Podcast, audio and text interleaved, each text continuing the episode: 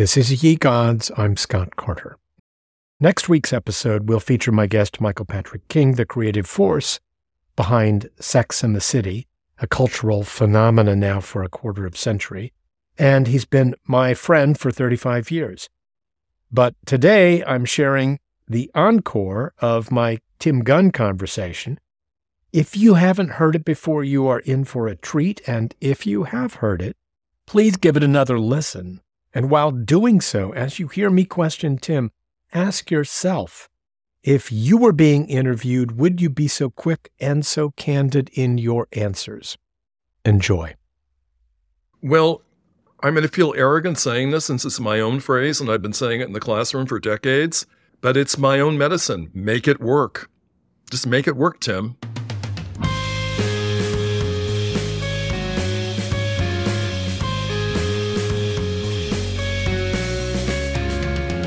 Welcome to Ye Gods. I'm Scott Carter. Tim Gunn is an American treasure. Yes, he stars on shows such as Making the Cut and Project Runway and writes bestsellers like Tim Gunn's Fashion Bible or A Guide to Quality, Taste, and Style. But I think the enduring popularity of this overnight star at age 50 owes most to his being an educator the kind of teacher or administrator, and he's been both, that you wish you or your kids would have been lucky enough to have. When people respond to his expertise and energy, his compassion and curiosity, they are reacting, I think, in an age of moral relativism to his sunny affirmation of actual values. Work hard, be decent. He's a grown up's grown up who knows eternal lessons are always worth teaching and learning. Tim, it is great to see you. Thank you for being here today. Scott, thank you for having me, and thank you for that wonderfully generous introduction. I'm verklempt. well, I, I hope that you recover your power of language. You are the perfect Ye Gods guest because you have a very strong sense of why you do things and when you think your own behavior or the behavior of others is either appropriate or inappropriate. And in The Natty Professor, which is a great title, and also The Golden Rules, you kind of spell a lot of this out. So I want to ask you about some of these ideas. The first one is the world owes you nothing, is something that I think it takes a lot of people a long time to learn.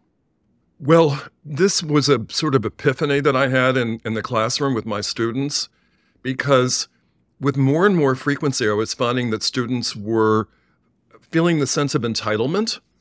And why? What have you done to earn that entitlement? And certainly, I'm not going to cut you a break just because you feel you should be cut a break. You're going to have to go through the same trials and tribulations as, as everyone else in this classroom.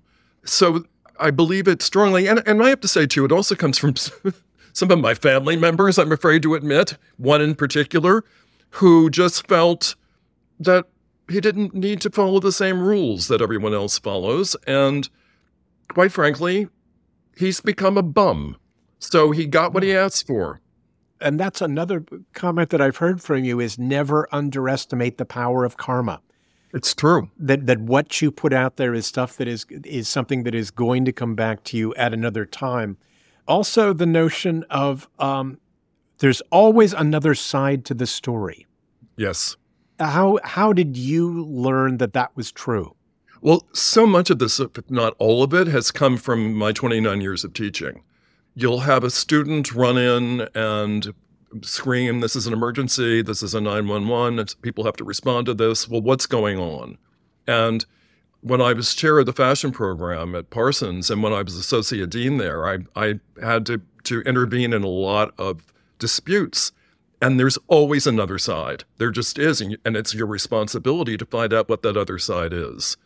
And sometimes the initial cry of outrage is correct, but I found frequently it wasn't what are the facts? What's really going on here? So, so I, I believe in doing a deep dive and finding out those things. It's it's our responsibility. I was interested in finding out when you first became head of the fashion department at Parsons how you had a radical revision of of the curriculum and you did not necessarily at that time have the kind of stature you do now, whereby very often your instincts will be backed up by a lot of people because you have an incredible track record of success. Um, at that time, you needed the dean of the school to be completely backing you up, which I, I think he did. Yes. But did you have doubts that your that this radical and maybe describe it a little bit this radical approach to the curriculum was going to pay off? Well, Scott, to be honest, I didn't know, but what I did know was that we couldn't go on doing things the way that things have been done in the, in the, the Department of Fashion Design. When I stepped into that department, it was in an acting capacity, ostensibly for six months to a year. And I'd been there for three months. And quite frankly, I was in a state of shock by how antiquated and anachronistic the program was. And I said to the dean, this is not a Department of Fashion Design. This is a dressmaking school. And it's shameful because we owe the students so much more than that and they're so much more capable than what, what they're they're being um, presented with. And I will also tell you, it was the most terrified I think I've ever been um, making these changes and and and trying to recruit the faculty to be a part of it because I I don't believe in hands down governing um, or top down governing, I should say everything should be a collaboration of sorts. And there were some people who were on board, but most people simply were not. And in the midst of all of this, and actually, this happened after the changes started to be implemented, which happened the following academic year, because my first year there, I couldn't do, really do anything except pummel people with questions and observe because the budget was set, the curriculum was set, the faculty contracts were were out. So that year was a, a learning curve for me. And my truth tellers in all of this were the students because they were the ones who would tell me how they're responding to the, the, the, challenges or lack of challenges that they were being presented with. So, and and just to give you a kernel of, of the, the issues, Scott, this is a program, it was the first fashion program in America, founded in 1906. And at the time that I took over the department, more than 70% of the designers on 7th Avenue were Parsons educated, so clearly something was working. Though after a few months there, I said, well, I think this program is like the monkeys and the typewriters. You give a thousand monkeys, a thousand typewriters for a thousand years, someone's going to write the great American novel. And in the case of these students, they were so capable, so qualified, so motivated that they were doing so much on their own. Oh, but the kernel I wanted to share with you is here we have, I'll say, arguably the, the best fashion program in, in the country. And there had never been a fashion history course. Never. They, the, the department wasn't teaching students the history of their own discipline. So, in my pummeling of questions, why? Why is why is there no fashion history course here? And the answer was, you're going to love this. We don't want the students to be influenced. Huh. What? Yeah. Can you imagine? I said, what if what if the corollary is is sculpture, and you're on a mountaintop somewhere, and you're creating all this work. You've never had an art history course. You've never looked at an art book, and you load your truck up with your sculpture, and you head to New York to 57th Street, and you go into a gallery with it, and they say, Wait, gee, where did you find all this Brancusi? Who? I mean, can you imagine? And that was, that was the state of the department, that no, there were no references. So if you're reinventing the wheel, no one called you on it. So I put in place a three semester fashion history sequence that was required of all students. And they, I will say, they flourished. Yeah, I, there was an article in the Times last week about journals of Leonardo's. Yes. That are still being mined for new ideas. And there is a, there will, he will be eternally relevant because he was going to what's the truth of the world? What's the truth of gravity? What is the truth of, um, of, of perspective? What is the truth? And as long as you're doing that, you're getting to something eternal. We hope. And we, we hope. And uh, also, what you, I think, what you mentioned during this time was a lot of the current faculty were serving themselves, not their students, in these in the show that would be done at the end of the senior year. Oh, Most definitely. And, and even the faculty, they were in, a united force more or less against me, but they weren't united. I intervened in a huge, horrible argument that was happening in, in, in um, the faculty lounge among the junior year faculty who teach construction or taught construction. There were six of them. No two of them could agree on what the dolman sleeve is. And I thought, this is outrageous. I went to my office, took the Fairchild Dictionary of Fashion off my bookshelf, brought it into the faculty lounge, and said, Well, Fairchild says that this is what the dolman sleeve is. And their response was, Fairchild is wrong. and I said, I don't care. We need to have core competencies in this department. We need to all subscribe to the same um, lexicon. We, we have got to get on the same page. I want to add one other thing, Scott, about this tremendously task of, of repositioning the fashion program. People said would say to me, "Well, you're not a fashion designer. Why why are you doing this?" And I have to say, I think it was a benefit not to be a fashion designer. I didn't have a fashion education. I didn't have a, a, a personal aesthetic other than how I dress myself. So I didn't have an agenda. I, I didn't have any biases. And I was just open to quality and to rational thinking and, and the sequencing of delivering information to students. Whenever anyone is in a situation where they think, oh, I, I'm, I'm feeling imposter syndrome, well, maybe you shouldn't. Maybe you should fully embrace it and figure that it gives you an objectivity that's very positive. You, you've, you've mentioned already the phrase truth telling, which is the T in your TEH, uh, TEACH program in the Natty Professor. Um, truth telling is is a huge value for you. Did that come easily, or was there a time where you second guessed yourself more? Well, it's it's multi pronged. Uh, yes, I second guessed myself, but also I realized teaching, and, and I'll repeat, I taught for 29 years, and, and it was a struggle uh, in the beginning. And part of it was, part of that struggle was holding back on what I wanted to say to students, thinking, well, I don't want to hurt their feelings. I don't want them to dislike me for, the, for, for, for this reason. And then I realized, wait a minute, I'm doing them a disservice. I need to tell them what I'm thinking about their work, providing is something they can do something about. Um, I say this all the time. If you have spinach in your teeth and we're about to go out on stage, I'm going to tell you because you can do something about it. But if I'm looking at your tie and I think, ugh, that's the worst looking tie I've ever seen, I'm not going to say anything about it. There's nothing you can do. So if it's something that can be changed, I'm quick to talk about it. But also through a, a, a spirit of diplomacy and tact, not not mean spiritedness. That's another thing that I learned quickly while teaching. That if you're perceived as being mean spirited, the students just shut down like a garage door and they don't let you in again. And I thought I, I've got to be careful about how I phrase things. How, how did you hit that happy medium between, or is there a happy medium between being completely honest with what they need to know and being too brutal to the point where you cause them to shut down?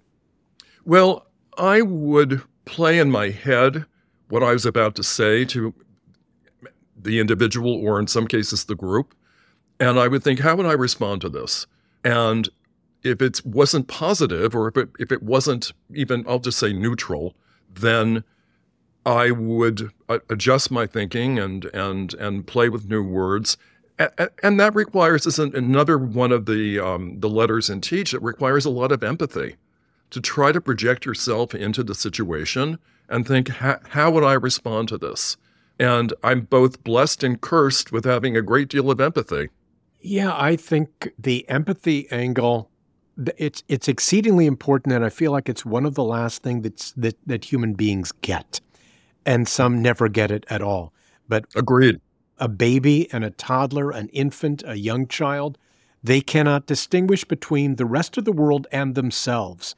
That if they are hungry, the entire world is hungry. If they are weary, the entire world should take a nap. And it, it seems like it's one of the last things in development, which is why I think a lot of a lot of writers who can have, let's say, a first novel that is first person and have that be a success, it is sometimes challenging to get to the place where you can write like Dickens or Tolstoy, where they can go into the mind of so many different kinds of people because they have that power of empathy that you're talking about. I completely agree. How did, in during the time that you taught, how did students change and how do you think you changed because of them? Well, in many ways, I feel that the characteristics of students were very much the same, but how they presented themselves would be different. That would evolve just as the world evolves. And especially in, in design programs, because I've always taught design, it has to do with a thing. And it's it's a it's a three-dimensional thing. It sits in front of you. You work with your hands to develop it. Um, and your brain, of course, your mind. So it's something tangible. It's not something sit- sitting in a virtual environment. And there's not a lot that you can do. I mean, I'm, I'm, this is all leading up to, to new forms of media and, and computer technology or information technology. You still what you're doing is tactile, um, and it requires uh, interaction, um, not stepping back and watching what's happening. If you're not doing it, it's not happening at all. So so those those things remain the same. But I have to also say one thing about my students for all those years, and I'm I'm teaching again now. I'm teaching at Emerson College in Boston, and I'm absolutely loving it. My students keep me current. They know what's going on. God knows I'm not hip. Um, but my students keep me current and they keep me feeling fairly hip. And they're a tremendous resource. I say this very selfishly. I mean, I selfishly have a great deal of pleasure being with them. I learn, I grow. And I think that's what keeps me going through life or, or navigating life. It's it's that growth factor. You are coming up on a 70th birthday. Yes. I turned 70 in April. I, w- I would assume that you feel that this is the richest time of your life, that you have never been better because of all that you have experienced. You've never been better and wiser than you are now. I agree. I totally agree. And I wouldn't go backwards a single day. When people say, oh, wouldn't you want to regain your youth? No. I mean, as you say, with each successive day, we're older, we're wiser, we're more mature, we're more experienced. Who would want to erase any of that? I certainly wouldn't. No, and and I'm I'm also very comfortable and and maybe the better word is resigned, I don't know. But I'm very comfortable with my age and with how I look. I have no desire to have Botox or cosmetic surgery or dye my hair. I'm just I, I am what I am. And it gives me confidence navigating the world. And people can accept it or not, but you need to be able to live with yourself. I think one of the reasons why people are so comfortable around you is you seem so comfortable within yourself. Well, thank you. And it's it's acquired. it doesn't come naturally.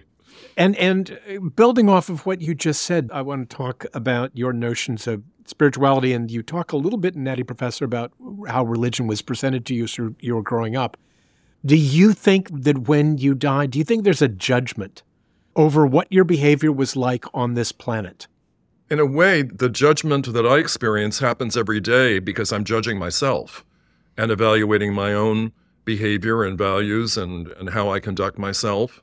And that is to say that I, I do everything to keep it in check. I would like to think that there isn't a higher authority judgment day, though I do believe in a higher authority. I hope that when I go, I just go. I, I don't want to be sitting in a moral, ethical courtroom.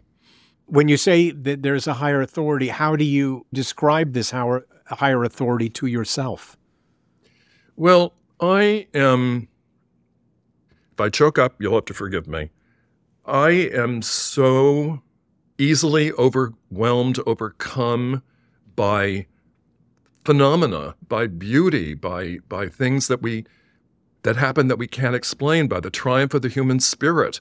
I go to the Metropolitan Museum of Art and I'm in awe. I, I just I want to drop to my knees and genuflect and to think that human beings created this. I feel the same way about, about music, especially classical music. It can't just, it can't happen in a vacuum. There, there, there clearly is a larger, higher, and I'll say spiritual authority that is over all of us that helps nurture these things and allow them to happen. Yeah, I, I, I, I'm a bit of a, I'm a romantic, though, though I have no romantic relationships. I'm easily moved by beautiful writing, by beautiful works of art, by beautiful music, by, frankly, walking the streets of New York. It, it makes me high just being out and about. It's remarkable. Yeah, Tim, if uh, if I will, I never criticize anyone when they uh, tear up. I but I have a lot of friends who, if they do, will apologize to me and say sorry that I'm crying, and I will say, um, if you're crying, you're alive. Yeah. If you're if you're crying, you are completely connected to this moment. Your mind is not somewhere else and and something in life is hitting you in such an overwhelming way that that the the, the tear ducts are the only re- uh, responsible outlet for what you're feeling right now. It's true. I agree. Uh, it, what you just said reminds me of, of the end of um, Alan Ball's um, American Beauty. That's a haunting movie. Well, what what I loved about that, and Alan's a friend of mine, was I immediately wrote to him after I first saw it and said, The premise of most movies that have a character who's gone through the afterlife is that they don't change at all. They just want to get back and repeat things and go back to the station where they were, or that their that their value system is very much the same. So in Heaven Can Wait, a boxer uh, or an athlete, Warren Beatty in the remake of Here Comes Mr. Jordan, originally with Robert Montgomery, and then was remade with. Uh, it's an athlete who dies prematurely. He wants to come back and be an athlete again. There is no notion that this other dimension into which he's gone has hmm. altered his consciousness in a profound way. Or even at the beginning of Sunset Boulevard, when we see William Holden floating in a pool, he's kind of William Holden, the same William Holden that he is throughout the, the movie. That's a very good point. Jaded, which is why American Beauty is different from all the rest because it it takes into account that if we did go to some other realm, it would have a profound effect upon our consciousness. And I believe that. I also think that it is the gift of artists to receive the the visual, the aural stimulate stimulations that you hear all around you each day, or if you go to a museum or if you go to Carnegie Hall. It is a gift to be able to react that strongly to what you are experiencing. Well, you're lovely to say that, and I'm I'm grateful to you. One more thing, and then I, I, I want to move on. But one more thing is what I like about the the books where you talk about your own rules is that you don't just give an absolute, which can be a trap, you give parameters. You'll, you'll present two different things, which are the two different sides of the same issue. So, for instance, you say, don't abuse your power or surrender it. Well, you're saying, don't be Macbeth and don't be King Lear. two people who did not, end, their life did not end very well, and we are watching their tragedy. You say, Niceties are nice, but you also say physical comfort is overrated. Yes. Giving this parameter. This is my favorite, I think. Know what to get off your chest and what to take to the grave. I believe in that. Were there ever times where you confided something in someone that you should have taken to the grave? Oh, yes. And that's, and I learned from that. If you're suffering because of something that you did and, and you want to get it off your chest and, and feel ostensibly feel better because you're going to tell this person what you did, just don't do it because then th- that person is going to feel horrible. And hopefully you're not going to feel any better either. No, there, there are things you just have to keep to yourself. And some of it goes to what you were saying before about spinach in the teeth or the tie you are wearing. Yes. Can anything be done about it? There, uh, very often now, I do not tell people things by which they hurt me because none of us have a time machine where we can go back and fix it. And and if I've gotten to a good place with them now, why not celebrate that? Yes. Or I, I, I will also add, and, and this is the harsher me, if they're hurting your feelings and it's consistent, maybe you need to cleanse yourself of them. You know, as opposed to trying to heal and repair, maybe you just need to make a quick exit. Yeah. Now, are there times where you've done that, but then enough time has gone by that you've wanted to reestablish the relationship on a different level? That's an excellent question. And this is where I practice the keep it to yourself. If I'm feeling, oh, let's go back and, and try this again, no, let's not. Let's keep it the way it is. The other person hasn't reached out, and it's potentially hurtful to both parties, to me and the other person, to for me to reach out.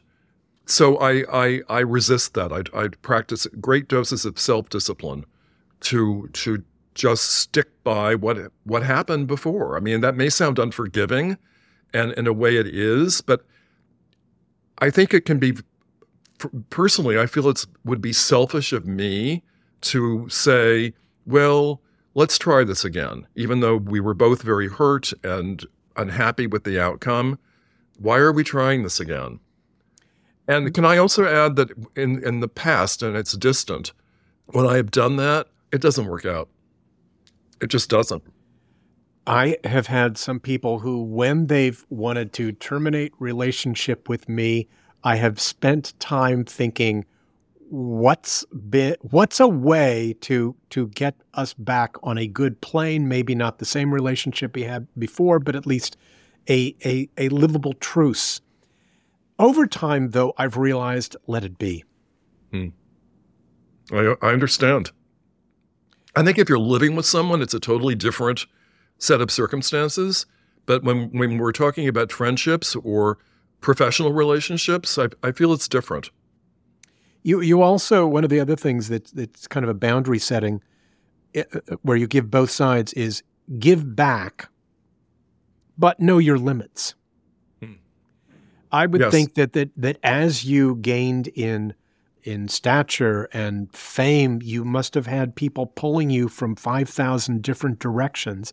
And you strike me as the kind of person who always wants to to give back because I think you've got this this gene of teaching, this gene of it's almost an evangelical gene for for that which you appreciate in life. And yet you must have had to in your 50s get to a place of setting new boundaries that didn't need to be there before. Well, you're you're quite correct. Yes. And it was hard to do because as you say you want to give give give give especially to things that that you believe in. I mean, I don't give to things I don't believe in. I'm when when I'm invited to to, to uh, have a speaking engagement, I'm, I do my due diligence and, and research the, the organization to make certain this is something I really, these are people I really want to talk to. Yes, boundaries are very important. I think boundaries are important even when you go grocery shopping. they're just they're, they're important for us to have.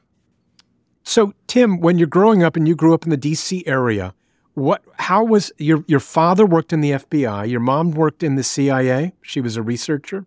She she was the first librarian and she was there for 3 years. So she was developing the CIA library. An incredible responsibility.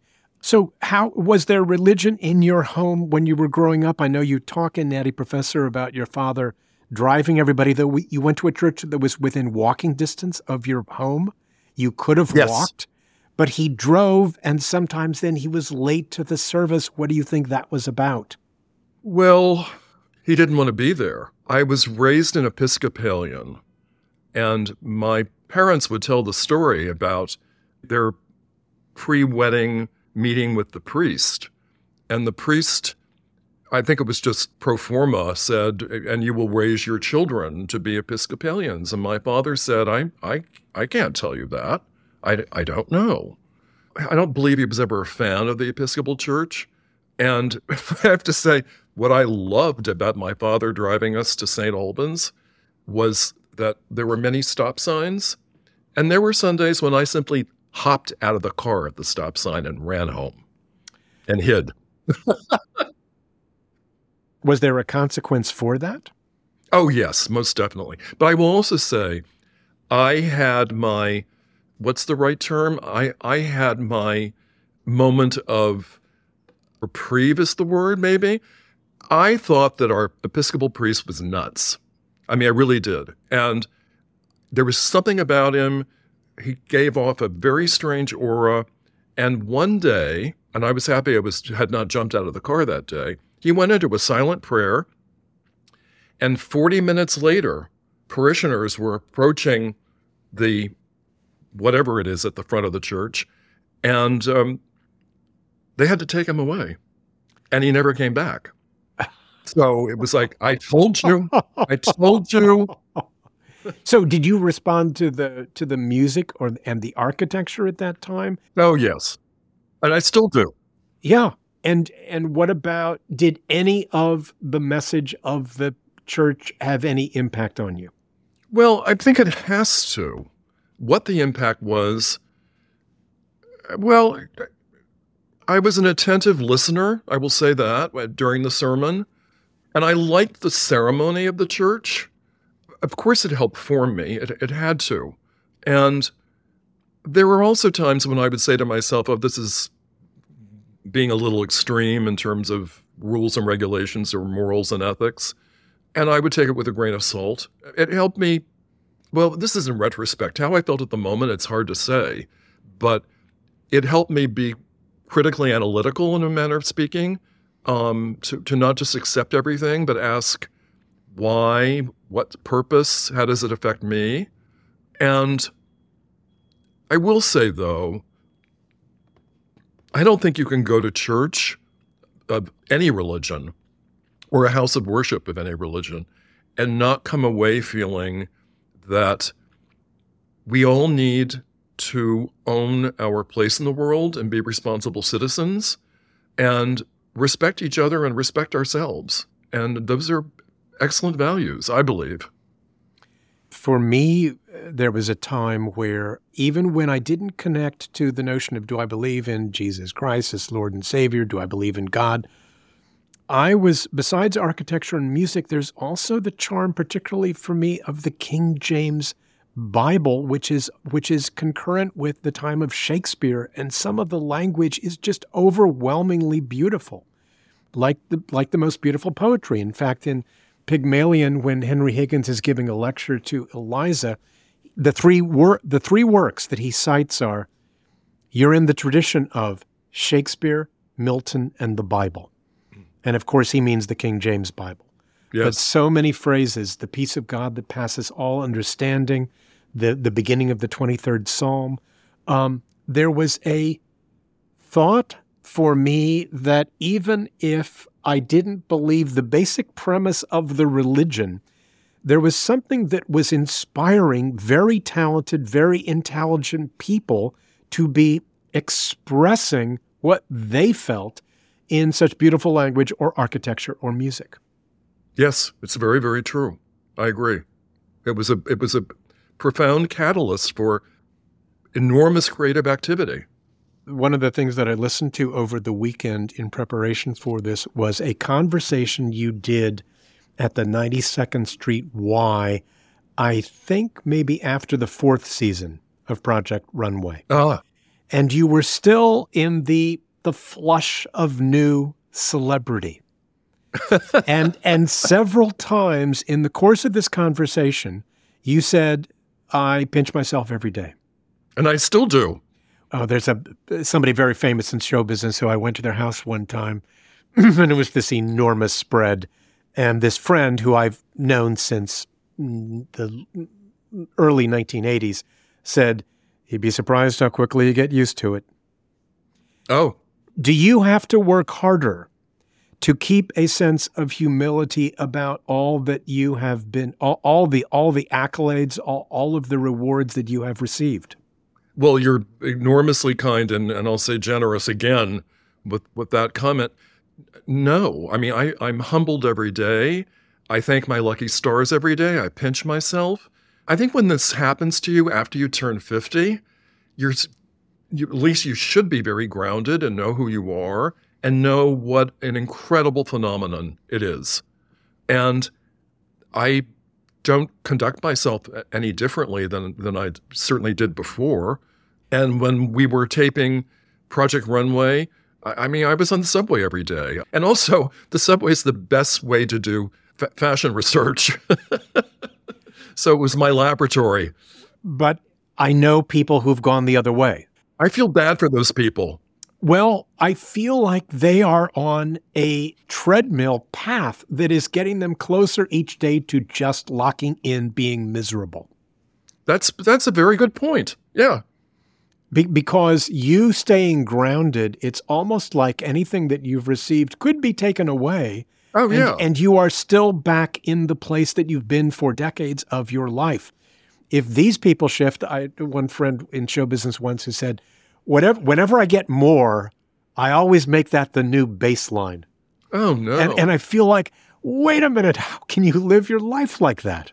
No, you can't. Oh, it, that's that would that would make me miserable, quite frankly. No, I'm eternally grateful for everything. And I when people say, "Well, what have you done? What have you not done done that you want to do?" Uh, my response is it would be hubris to even speculate. I am so lucky. I am so blessed. There is to wish for something at this point would, would be just that. It'd be th- throwing hubris in the face of an angry God. It awful, awful. I've enjoyed this so much. Let me ask you two questions as we conclude. W- one is Is there a phrase, it could be sacred, it could be secular, but when you are finding yourself newly challenged, you find yourself returning to this phrase? Well, I'm going to feel arrogant saying this since it's my own phrase and I've been saying it in the classroom for decades, but it's my own medicine. Make it work. Just make it work, Tim. The last question is Imagine tomorrow you have been elected the benevolent dictator of the world by, by complete acclamation. Everyone on earth has agreed to this. You get this one day, and you only have one ceremonial duty, which is you have been selected to curate one work of art, one experience that you would wish everyone in the world to, to take part in because you think it would make the world a better place you're now out on the balcony. What do you tell the gathered throng? Well, I would have a very large movie screen dropped, and I would have everyone watch The Wizard of Oz. Why The Wizard of Oz? And can you describe the impact that that movie had for you the first time you saw it? Oh, well, the first two dozen times that I saw it, I was absolutely terrified. And the first half dozen times, I would watch it under a sheet on our living room couch. Um, we had one television. It was, well, it was actually in the den, so it was the den couch. I, was constantly pulling the sheet over my head. But what I love about that movie is, and it really is timeless, and I saw it as recently as last week for the hundredth time, it's about hope. It's about believing that things will get better and that good will triumph over evil it's a, just a beautiful movie about hope. It's also about appreciation. Yes. That, that if I that if I couldn't find my heart's desire in my own backyard, it wasn't worth going out and looking for anyway. Yes. It's beautiful. Tim Gunn, it is such a pleasure to talk to you. I, I feel like the students at Emerson are so lucky to be getting to experience you personally and it and you are providing something to them that they will never forget and hopefully they will all go on to wondrous careers and you will have this ongoing contribution to American culture. Well, Scott, thank you very, very much. And I have to, to confess to you, this has been very cathartic for me, so I'm grateful. And now the semi sermonette I call In My Homily Opinion. Recent Ye Gods guest Ken Burns quoted from Ecclesiastes What has been will be again, What has been done will be done again. There is nothing new under the sun. I thought of those words when Tim mentioned how, when he became head of Parsons' design department, he had to mandate courses in design history because none had existed. Students had been graduating unaware of the origins of the industry and art in which they planned to devote their careers. Appalling, yes. Surprising, no.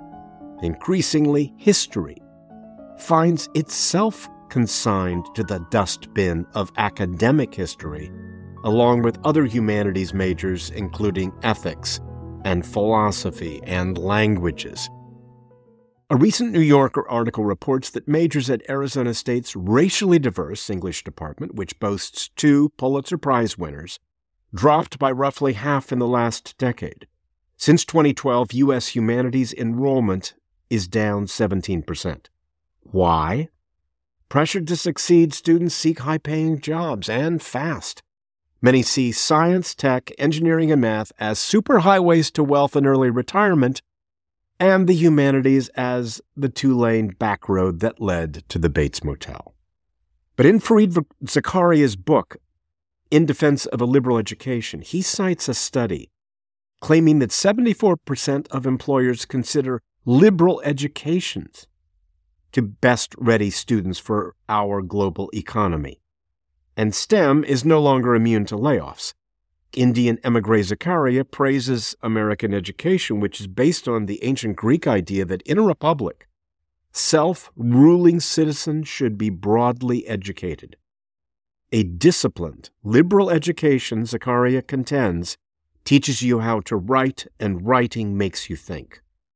Eternal truths like thinking is good are, in my homily opinion, eternally true, though they be ignored or forgotten. Seeing your place in history's parade makes you wise and humble. Others came before you, and others are going to follow.